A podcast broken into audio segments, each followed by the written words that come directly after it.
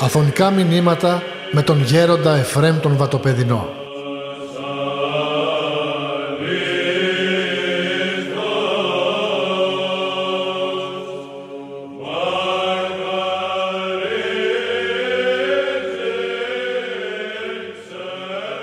Πανιερότατε, σεβαστοί πατέρες και αγαπητοί αδελφοί, είναι η δεύτερη φορά που ευρίσκομαι σε αυτήν την εκδήλωση τους Ιερού Ναού του Αγίου Αρσενίου, που επέρασα από χθες απ' έξω και είδα ότι προχωρεί. Αυτή την ώρα που ευρισκόμουν εδώ και καθόμουν στο τραπέζι και έβλεπα όλους αυτούς τους λεβέντες και τις λεβέντισσες και χόρευα, μου ήρθε στο μυαλό ο γέρο Πορφύριος, ο αείμνηστος αυτός ενάρετος άνθρωπος, που όπως μου είπαν, εκεί στα Καλίσια, κοντά στην Πεντέλη, που είχε το ησυχαστήριό του, μια φορά εκάλεσε δύο πνευματικά του τέκνα, τα οποία θα παντρευόντουσαν, τα κάλεσε εκεί στο ησυχαστήριο, έγινε εκεί ο γάμος και μετά άρχισε να παίζει και το βιολί. Και όπως μου είπε κάποιος, ο οποίος ήταν παρόν σε αυτό το γάμο, τον ευλογημένο, εχαιρόταν πολύ ο γέροντας και όταν τον ρώτησα γιατί χαίρεται, λέγει ότι χαίρομαι γιατί καμαρώνω την παράδοσή μας. Και ακριβώς, πανιερότατε, πριν να έρθω από το Άγιον Όρος, ήρθε μια ομάδα παιδιών εκεί στο μοναστήρι, από ένα ιδιωτικό σχολείο, και γύριζα στην αυλή και είχαν αυτά, πώς τα λένε, τα headphone, τα ελληνικά δεν ξέρω πώς τα λένε, και αυτός επερπατούσε με αυτά τα πράγματα στα αυτιά του και το σταμάτησε, εγώ το βρήκα στην αυλή, του λέω, έλα εδώ, τι είναι αυτά που κρατάς εκεί? Και μου λέει, ακούω τραγούδια. Του λέω, και τι τραγούδια ακούς? Αυτός δεν μου έλεγε. Τον έπιασα με το ζόρι, επήρα τα αυτά που είχε στα αυτιά του και τα έβαλα στα αυτιά μου, και μόλις τα έβαλα, ετρώμαξα. Ήτανε η rock music. Και του λέω, παιδί μου, στο Άγιον Όρος είσαι και ακούεις αυτή τη μουσική? Μου λέει, πάτερ, με αυτήν τη μουσική έχω πάρει και άδεια από το δάσκαλο ειδική, και ενώ είμαι στην τάξη, εάν δεν τα έχω αυτά πάνω στα αυτιά μου και να ακούω μουσική, αυτή τη μουσική, δεν μπορώ να ησυχάσω, και μάλιστα για να κοιμηθώ πρέπει να κοιμηθώ με αυτά. Και εγώ τόσο πολύ ελυπήθηκα, διότι σήμερα δυστυχώς υπάρχει μια τάση σε όλους τους τομείς για να κατακριουργηθεί η παράδοση της Ελλάδος και της Κύπρου, διότι Κύπρος Ελλάδα είναι, διότι δυστυχώς, αδελφοί μου, οι σκοτεινές δυνάμεις, οι ή τους σκότους, που πολλάκις είναι φρονιμότεροι από τους ιούς του φωτός, θέλουν να χτυπήσουν την παράδοσή μας. Δεν ξέρω αν ενθυμίστε τι είπε ο τότε Υπουργός των Εξωτερικών, ο Κίσινγκερ. Μένα μου έφεραν και διάβασα τη συνέντευξη που έδωσε σε κάποιο περιοδικό και έλεγε για τους Έλληνες. Και έλεγε συγκεκριμένα, οι Έλληνες είναι παράξενος λαός, είναι εμπόδια στα σχέδια των Αμερικανών, δεν μπορούμε να συνεννοηθούμε, αλλά εμείς είπαμε στα αρμόδια συμβούλια ότι δεν χρειάζεται να κάνουμε πόλεμο για να τους αφανίσουμε, αλλά θα κάνουμε έναν άλλον πόλεμο. Και τους είπε, χτυπήστε τη γλώσσα τους, χτυπήστε την παράδοσή τους και χτυπήστε τη θρησκεία τους. Άρα λοιπόν, αδελφοί μου, πρέπει να προσέξουμε πολύ, διότι σήμερα γίνεται μία εισβολή, μία έφοδος των αλωτρίων δυνάμεων για να υποτάξουν την παράδοσή μας, να υποτάξουν τον τρόπο της ζωής μας, να υποτάξουν τον τρόπο της πνευματικής ζωής.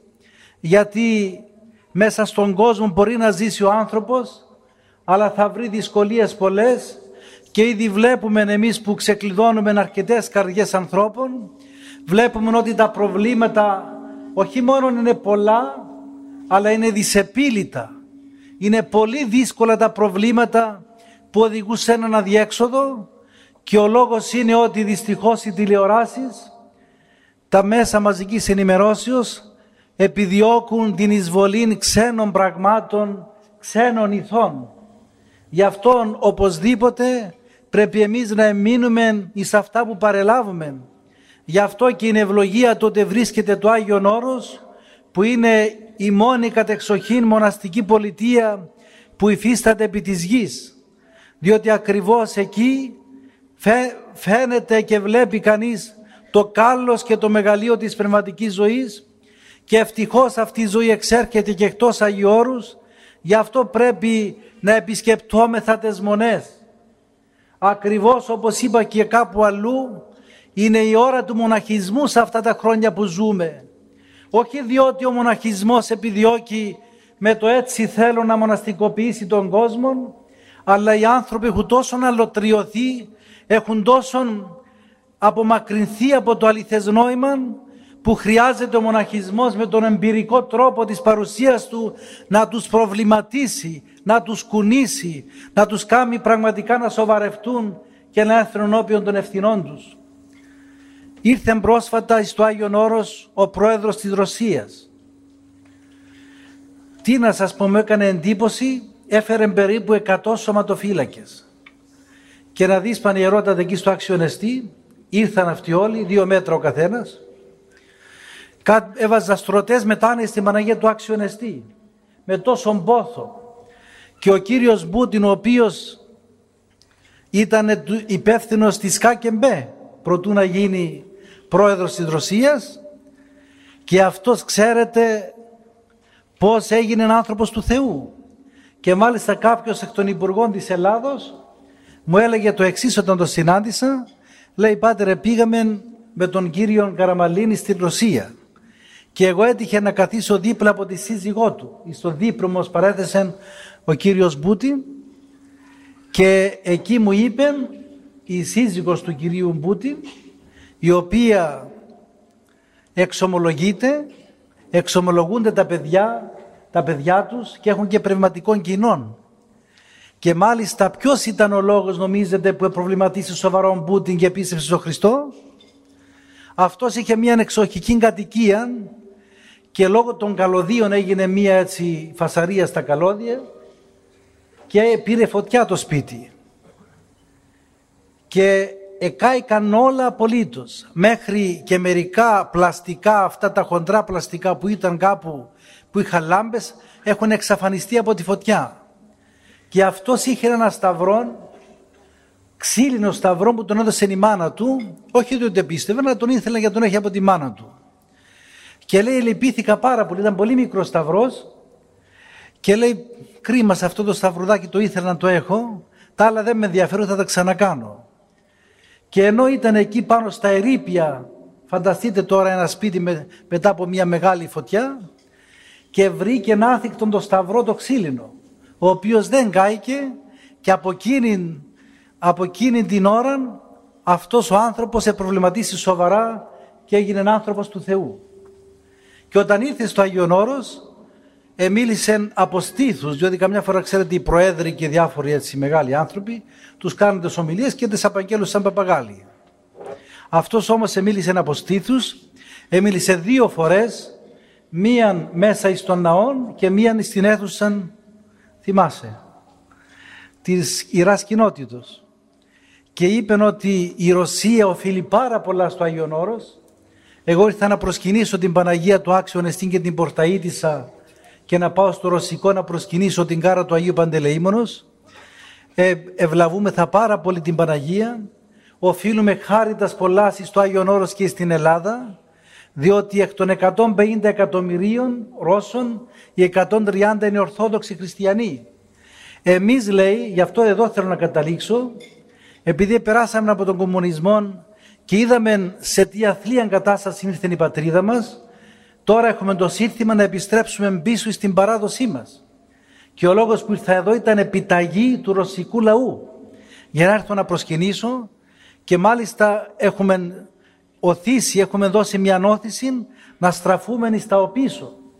Και λέγω κι εγώ, εάν οι Ρώσοι, οι οποίοι πήραν τον χριστιανισμό από εμάς, όπως ξέρετε, από την Κωνσταντινούπολη, αρχίζουν και βλέπουν ότι πρέπει να επιστρέψουν στα οπίσω, εμείς δε που έχουμε αυτήν την ανώθευτον παράδοση, που ακριβώς αυτή η παράδοση, και όταν λέμε πατερικό το τρόπο θεολογικά παράδοσης, δεν εννοούμε τα τραγούδια αυτά που και αυτά είναι μια παράδοση.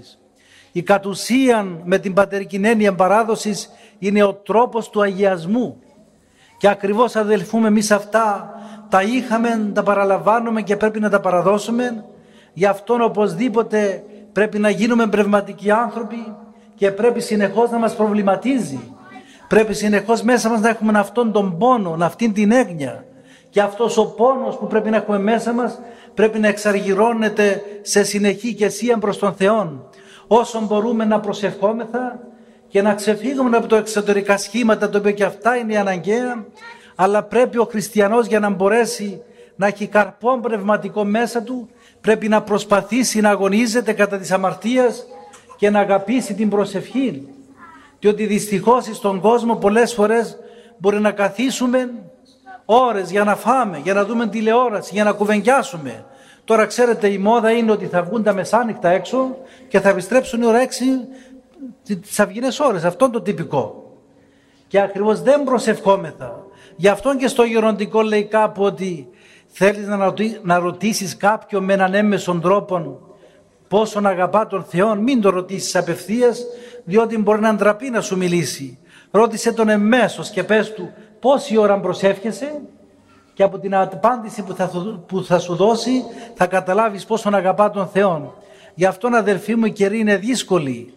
Βλέπετε πόσο δύσκολα περνάμε, πόσο δύσκολες είναι οι καταστάσεις επί παγκοσμίου κλίμακος, διότι επλήθυνε πάρα πολύ αμαρτία. Σήμερα η αμαρτία θεωρείται ως τρόπος ζωής. Βλέπετε σήμερα, εγώ δεν ήξερα τι είναι η δισκοθήκη, είπαν οι ερώτατε. Μία φορά έκαναμε ανακρυπνία με την Αγία Ζώνη στη Λαμία. Ήταν Παρασκευή και τελειώσαμε το Σάββατο η ώρα 5, τις αυγινές ώρες. Λοιπόν, πήγαμε στο ξενοδοχείο με μερικούς άλλους μοναχούς. Ακούω έτσι μια θόρυβο, μια μουσική, έναν αλλαγμό. Εγώ τρόμαξα. Κοιτάζω γύρω, κοιτάζω από εδώ, κοιτάζω από εκεί, δεν βλέπω τίποτε. Λέω, τι ακούω, τι είναι αυτά που βλέπω. Μόλις προχωρήσαμε σε έναν υπόγειο, είχε μια τζαμαρία μπροστά και φαινόντουσαν εκεί καπνοί, γεμάτη αίθουσα, μεγάλη αίθουσα, και ήταν γεμάτη και χόρευαν και κουνιόντουσαν εκεί πέρα. Και ήταν τέτοιος θόρυβος και τέτοιος εναλλαγμός που αισθονοχωρήθηκα πάρα πολύ. Και λέω, μα αν αυτή αν είναι διασκέδαση, τότε τι θα ονομάσουμε μη διασκέδαση. Τα πράγματα είναι δύσκολα, διότι βλέπετε ο τρόπος της ψυχαγωγίας, ο τρόπος της ενασχολήσεως, ο τρόπος της εργασίας, όλα αυτά έχουν αλωτριωθεί και ο άνθρωπος γίνεται ένας διαφορετικός άνθρωπος, αλωτριωμένος από τον πραγματικό άνθρωπο. Γι' αυτό πρέπει να έχουμε ένα συναγερμό, όλοι να προβληματιστούμε. Τα παιδιά μας σήμερα βλέπετε βρίσκουν αυτόν τον χάος και μπαίνουν σε αυτόν τον χάος και έχουμε τόσες τραγωδίες. Βρίσκουμε μητέρες. Ήρθε μια μητέρα στην Αθήνα που ήμουν εκεί, η καημένη. Λέει, Γέροντα, δεν μπορώ να κοιμηθώ, έχω φιάλτες. Κοιμούμε η ώρα 11, σηκώνουμε η ώρα 1. Ήρθε ο γιος μου, δεν ήρθε. Πάω να κοιμηθώ, κοιμάμαι. Ξανασηκώνουμε σε μια ώρα, δεν είναι πάλι. Λοιπόν, θα μου το φέρει το 100. Θα μου το φέρουν μεθυσμένο, θα μου το φέρουν τραυματισμένο. Θα μου τηλεφωνήσουν κάποιον κρατητήριο να πάω να το δω. Αλλά και όταν έρθει μου λέει, πού τολμώ να το ρωτήσω. Αν το ρωτήσω που ήσουν ή άργησες, θα φάω ξύλο. Αυτά σήμερα δεν είναι ένας και δύο. Αυτά τα γεγονότα και αυτές οι εικόνες της οικογενειακής ζωής πληθύνονται και δυστυχώς έρχονται και στην Κύπρο. Γι' αυτόν αδελφοί μου χρειάζεται πολλή προσευχή, έμπονη προσευχή να μας λυπηθεί ο Θεός. Τα πράγματα είναι δύσκολα. Βλέπετε ότι ο άνθρωπος σήμερα μέσα στην οικογένεια, βλέπετε με το παραμικρό γίνεται χαλασμός κόσμου. Γίνεται αμέσως προβάλλεται το διαζύγιο. Διότι ο άνθρωπος σήμερα δεν έχει καρπό πνευματικό μέσα του. Βλέπετε παλιά οι άνθρωποι δεν είχαν προβλήματα. Όμως έκαναν υπομονή. Θυμάμαι εγώ έτσι που είχα γνωστές μου γυναίκες που άντρας τους εκτυπούσε τουλάχιστον μια φορά την εβδομάδα τρικούβερ το ξύλο.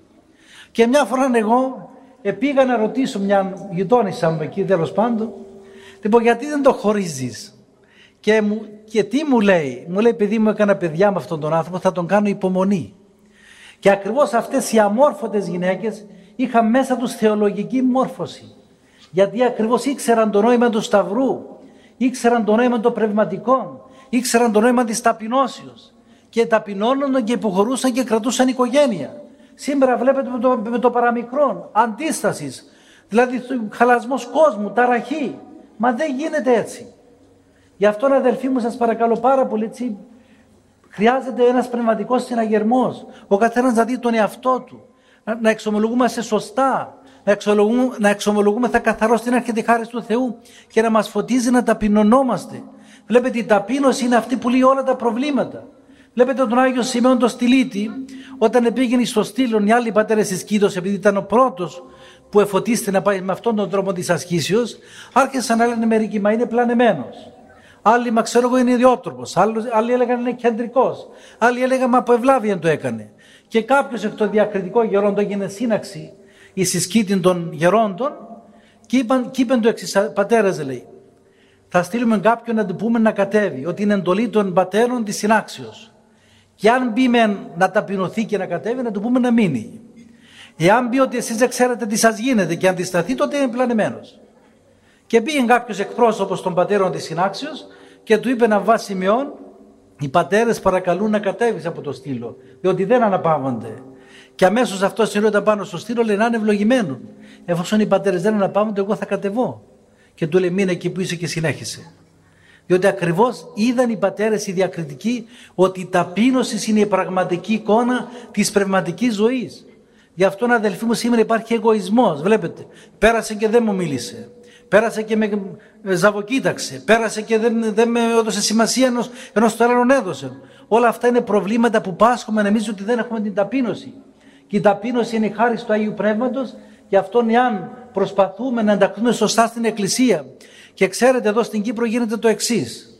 Ενθουσιάζεστε εύκολα, αρχίζετε και ζείτε μια πνευματική ζωή, μετά τα ξεχνάτε και γραδέλα και μπήραν, όπως είπε κάποιος σε κάποιον Κύπριο.